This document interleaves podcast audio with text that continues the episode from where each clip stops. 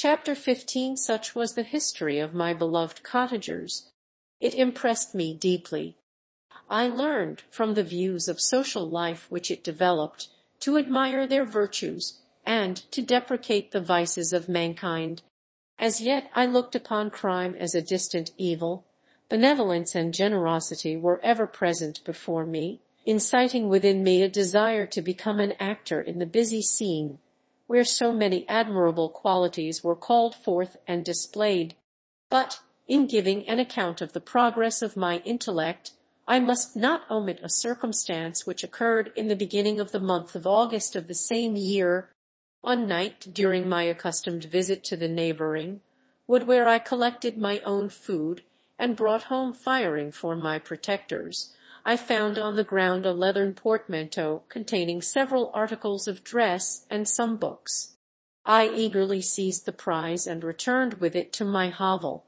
Fortunately the books were written in the language, the elements of which I had acquired at the cottage. They consisted of Paradise Lost, a volume of Plutarch's Lives, and the Sorrows of Werter.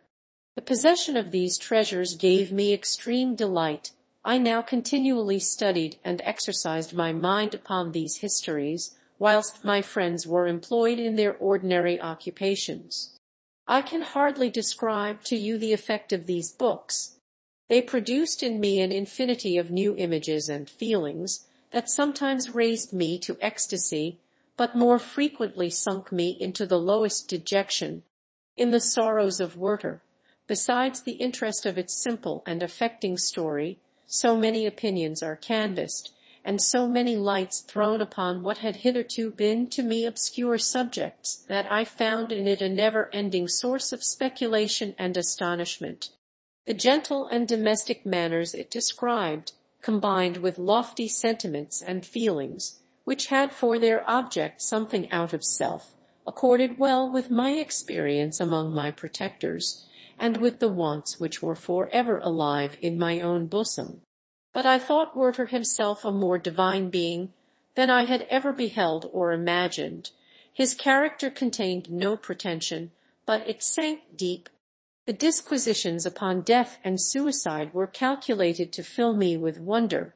I did not pretend to enter into the merits of the case, yet I inclined towards the opinions of the hero whose extinction I wept without precisely understanding it. As I read, however, I applied much personally to my own feelings and condition. I found myself similar yet at the same time strangely unlike to the beings concerning whom I read, and to whose conversation I was a listener. I sympathized with and partly understood them, but I was unformed in mind. I was dependent on none and related to none. The path of my departure was free, and there was none to lament my annihilation. My person was hideous and my stature gigantic. What did this mean? Who was I? What was I? Whence did I come? What was my destination? These questions continually recurred, but I was unable to solve them. The volume of Plutarch's Lives which I possessed contained the histories of the first founders of the ancient republics. This book had a far different effect upon me from the sorrows of Werter. I learned from Werter's imagination's despondency and gloom, but Plutarch taught me high thoughts. He elevated me above the wretched sphere of my own reflections to admire and love the heroes of past ages. Many things I read surpassed my understanding and experience. I had a very confused knowledge of kingdoms, wide extents of country, mighty rivers, and boundless seas, but I was perfectly unacquainted with towns and large assemblages of men. The cottage of my protectors had been the only school in which I had studied human nature, but this book developed new and mightier scenes of action. I read of men concerned in public affairs, governing or massacring their species. I felt the greatest ardor for virtue rise within me and abhorrence for vice, as far as I understood the signification of those terms, relative as they were as I applied them. To pleasure and pain alone, induced by these feelings, I was of course led to admire peaceable lawgivers, Numa, Solon, and Lycurgus in preference to Romulus and Theseus. The patriarchal lives of my protectors caused these impressions to take a firm hold on my mind Perhaps if my first introduction to humanity had been made by a young soldier burning for glory and slaughter, I should have been imbued with different sensations.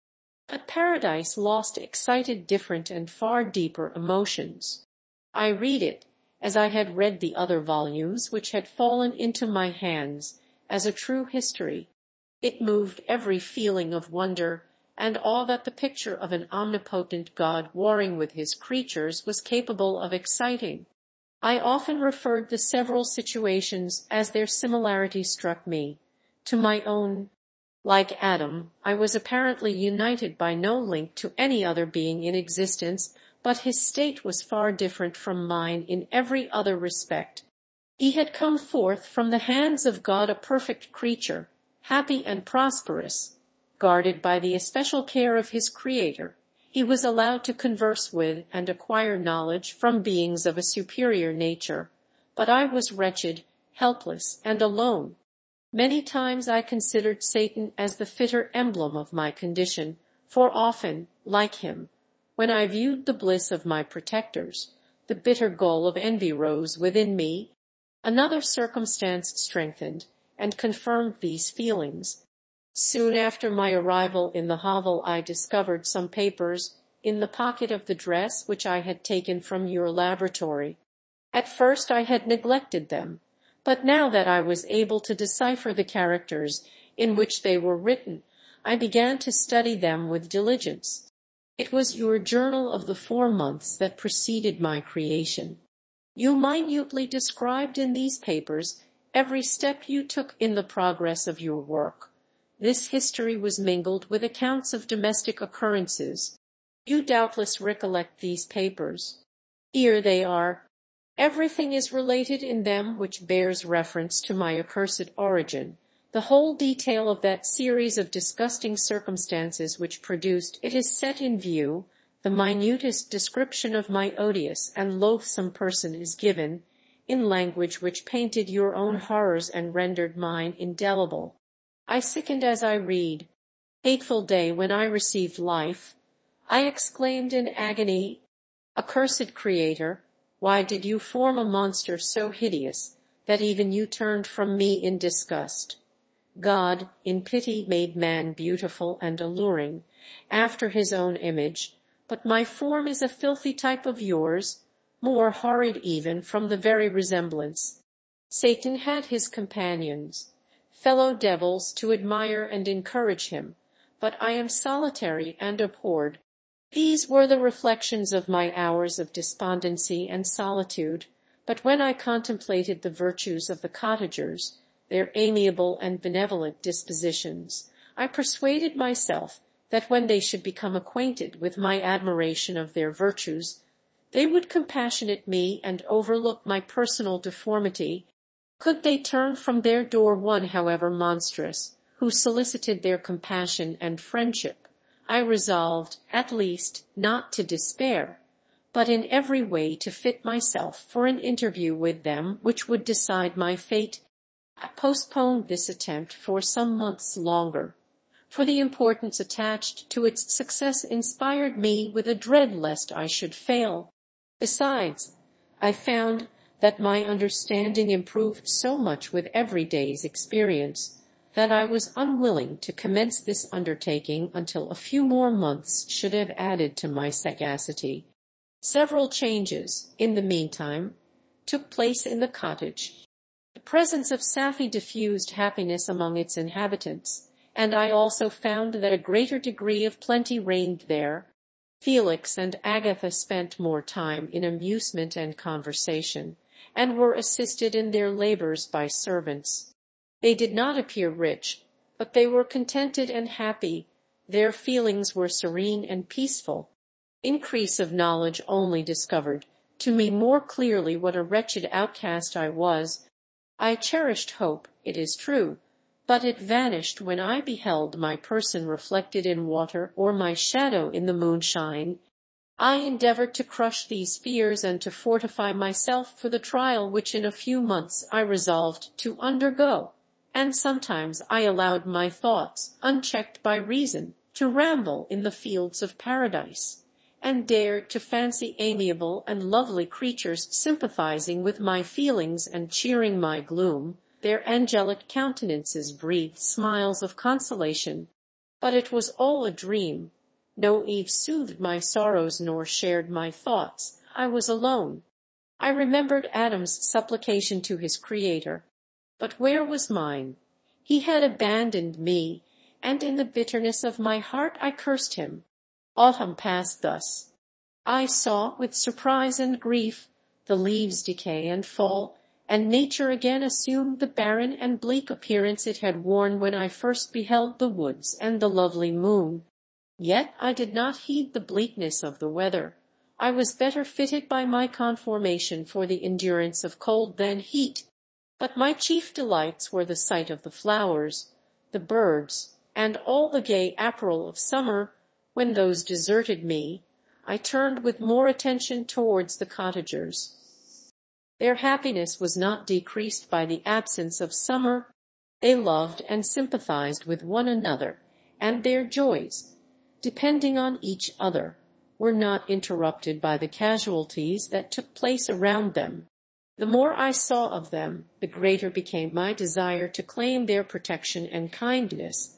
My heart yearned to be known and loved by these amiable creatures.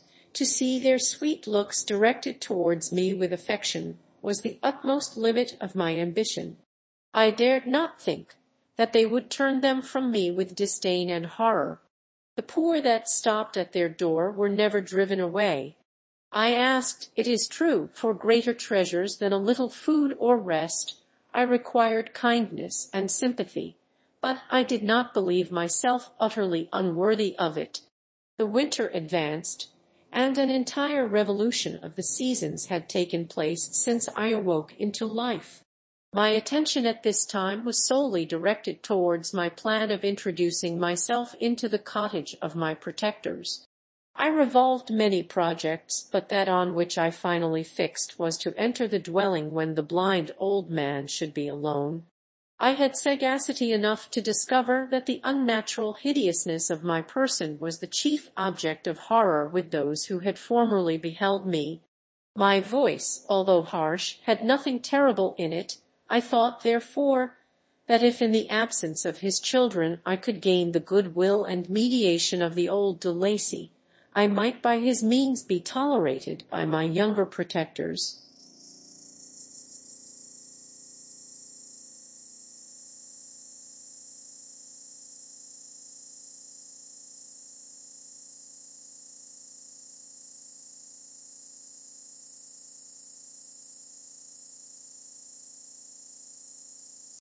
One day, when the sun shone on the red leaves that strewed the ground and diffused cheerfulness, although it denied warmth, Safie, Agatha, and Felix departed on a long country walk, and the old man, at his own desire, was left alone in the cottage.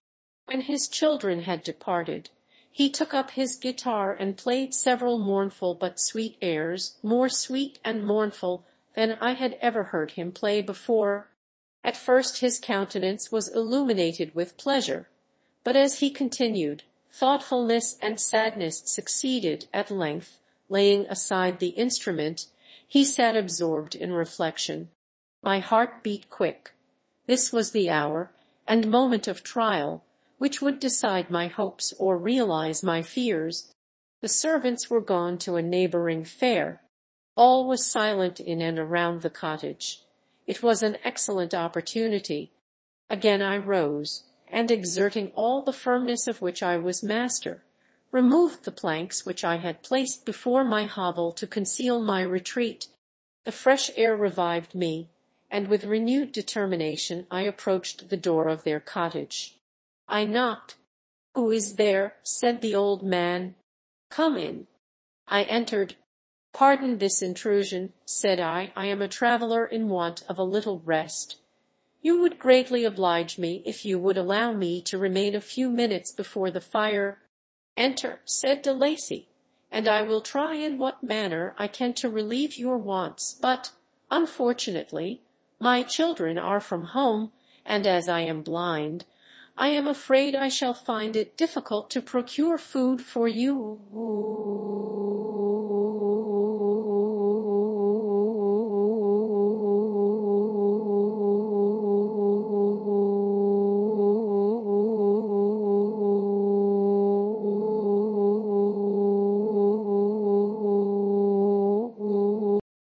Not trouble yourself, my kind host. I have food. It is warmth and rest only that I need. I sat down, and a silence ensued. I knew that every minute was precious to me, yet I remained irresolute in what manner to commence the interview, when the old man addressed me. By your language, stranger. I suppose you are my countryman. Are you French? No but I was educated by a French family and understand that language only. I am now going to claim the protection of some friends whom I sincerely love and of whose favor I have some hopes. Are they Germans? No, they are French.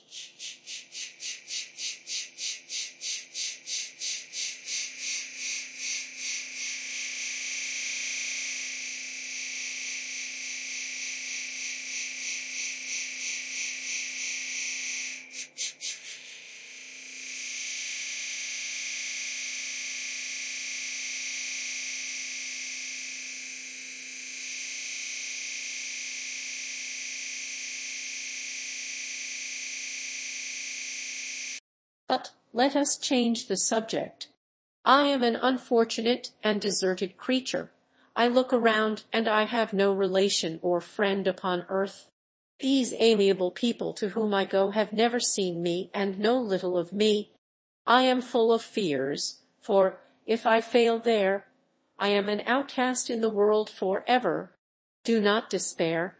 To be friendless is indeed to be unfortunate, but the hearts of men when unprejudiced by any obvious self-interest, are full of brotherly love and charity. Rely, therefore, on your hopes, and if these friends are good and amiable, do not despair. They are kind, they are the most excellent creatures in the world, but, unfortunately, they are prejudiced against me. I have good dispositions, my life has been hitherto harmless, and in some degree beneficial but a fatal prejudice clouds their eyes, and where they ought to see a feeling and kind friend, they behold only a detestable monster. That is indeed unfortunate. But if you are really blameless, cannot you undeceive them? I am about to undertake that task, and it is on that account that I feel so many overwhelming terrors. I tenderly love these friends I have, unknown to them, been for many months in the habits of daily kindness towards them. But they believe that I wish to injure them, and it is that prejudice which I wish to overcome. Where do these friends reside? Near this spot? The old man paused and then continued, If you will unreservedly confide to me the particulars of your tale, I perhaps may be of use in undeceiving them. I am blind and cannot judge of your countenance, but there is something in your words which persuades me that you are sincere. I am poor and an exile, but it will afford me true pleasure to be in any way serviceable to a human creature. Excellent man, I thank you, and accept your generous offer. You raise me from the dust by this kindness, and I trust that, by your aid, I shall not be driven from the society and sympathy of your fellow creatures.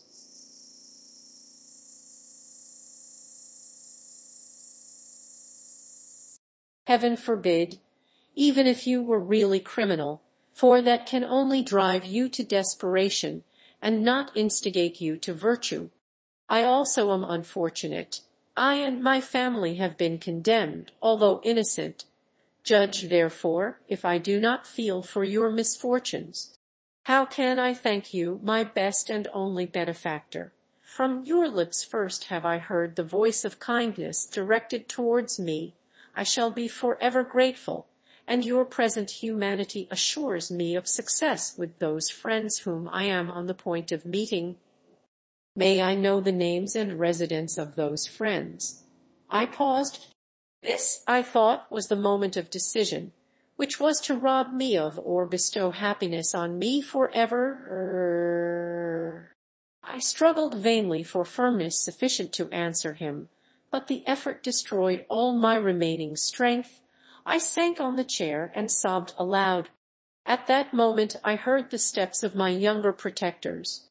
I had not a moment to lose, but seizing the hand of the old man, I cried, now is the time. Save and protect me, you and your family are the friends whom I seek. Do not you desert me in the hour of trial. Great God! exclaimed the old man.